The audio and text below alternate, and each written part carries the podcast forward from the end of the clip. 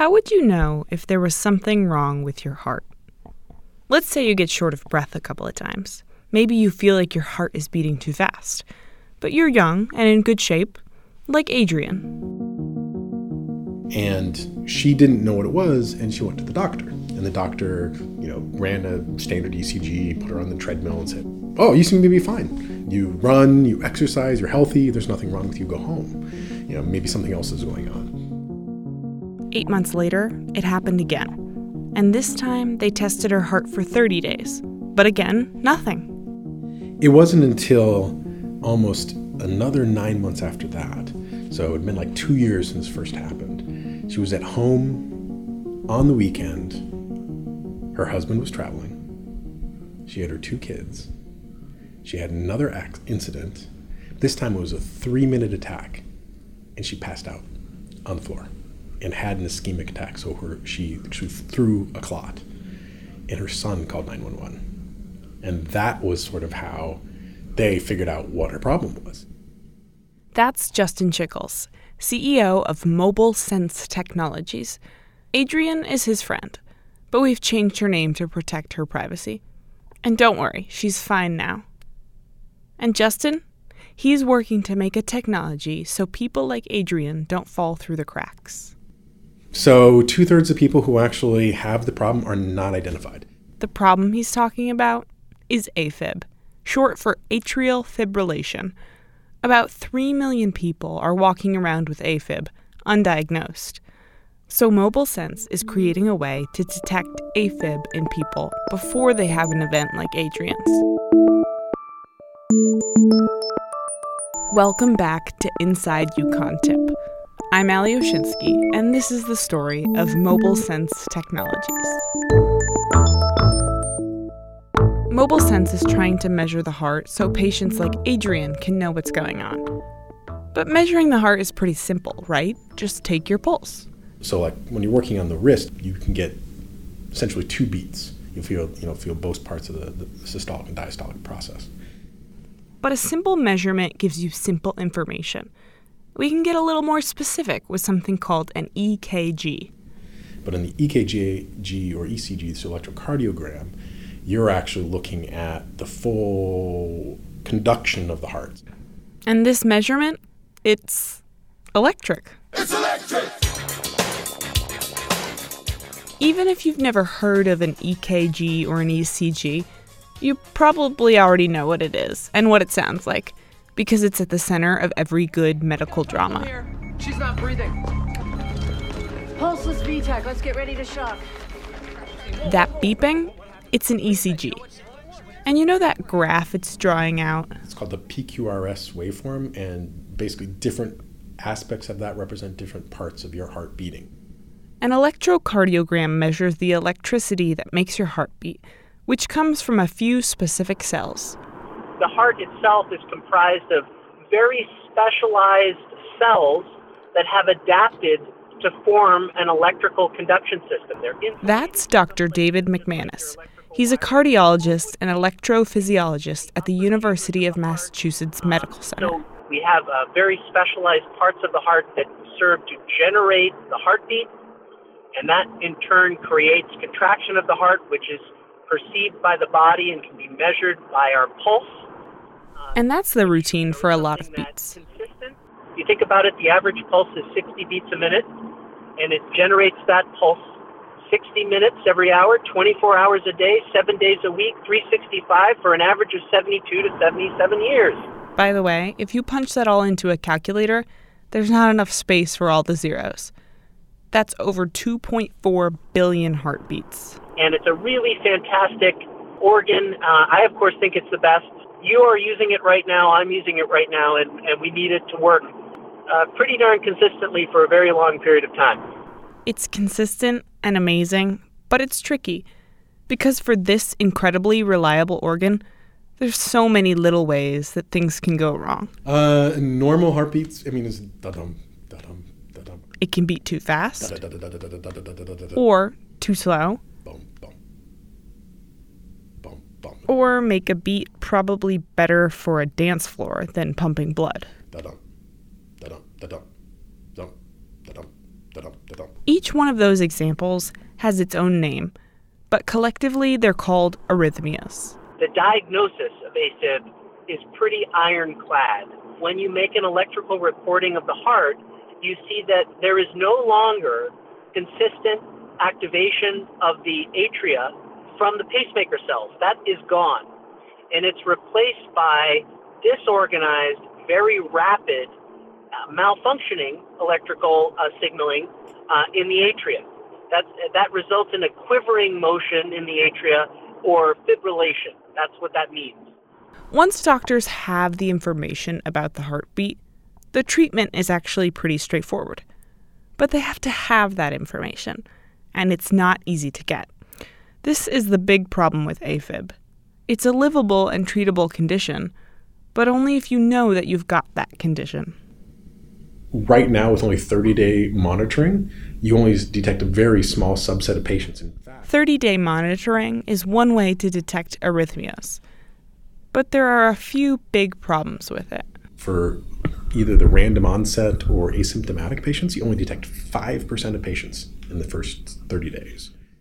30 days is plenty of time to see if the heart doesn't work properly, but that's only if it consistently doesn't work properly.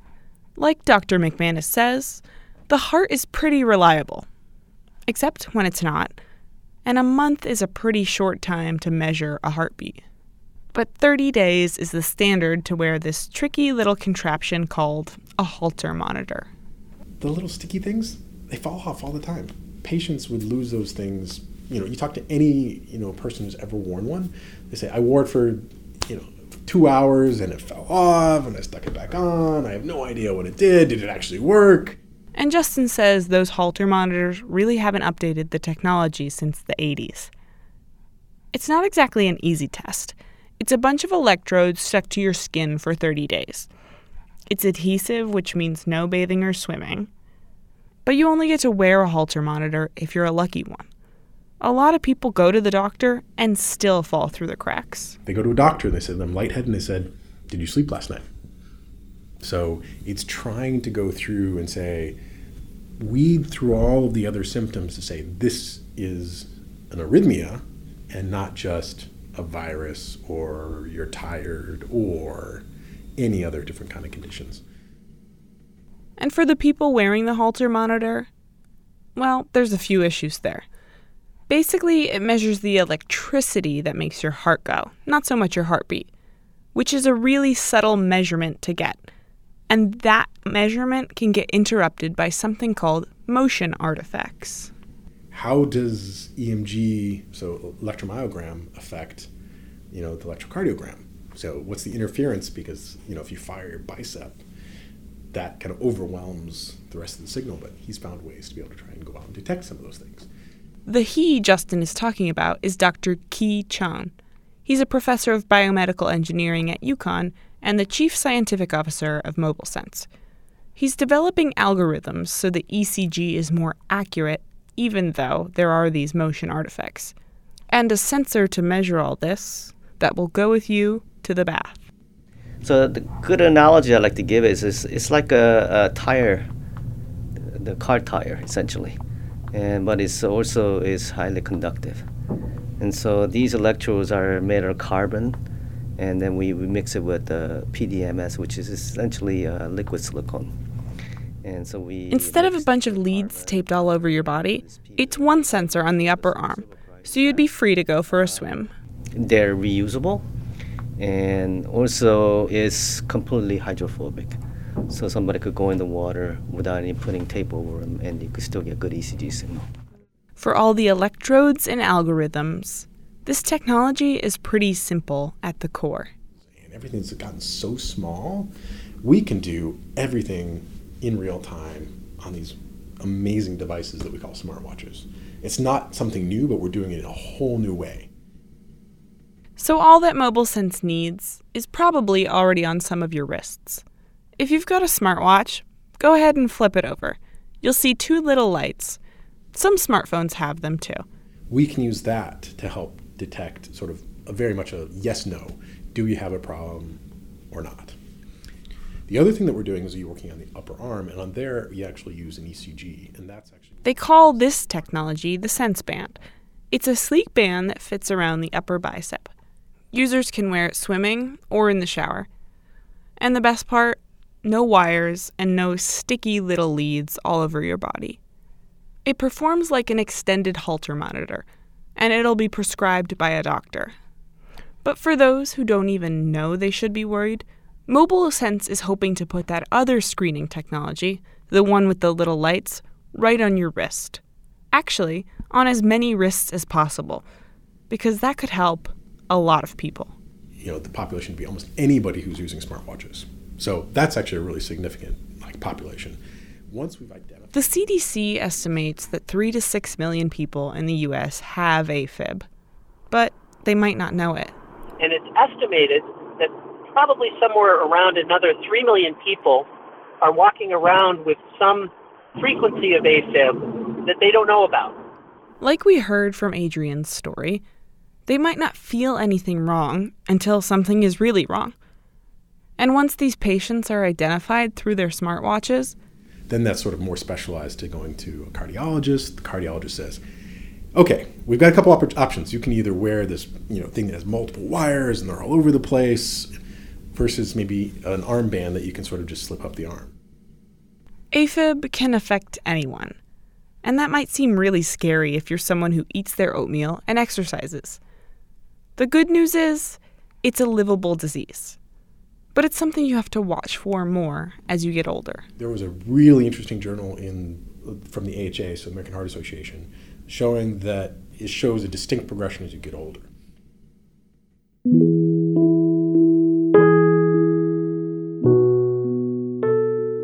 Like Dr. McManus says, the heart is a remarkable organ. 60 beats a minute, 60 minutes every hour, 24 hours a day, 7 days a week, 365 for an average of 72 to 77 years.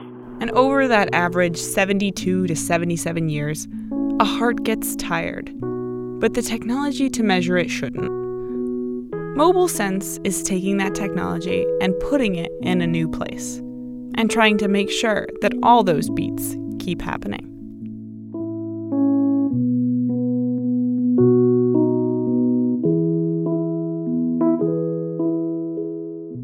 Inside UConn Tip is a production of Pod Stories. Special thanks to Mustafa Analui, Paul Parker, Paige Rassid, and Nicole Bacara. The voices you heard in this episode were Justin Chickles, Dr. David McManus, and Dr. Ki Chon. For more information on Mobile Sense, please visit mobilesensetech.com. And for more information on TIP, please go to tip.uconn.edu. If you love this podcast and want to hear more about the technologies coming out of TIP, please subscribe to the podcast on iTunes or SoundCloud, or wherever you get your podcasts. And if you want to give a little extra love, please rate and review the podcast on iTunes. I'm Ali Oshinsky, and this was Inside UConn Tip, making the technology of tomorrow today.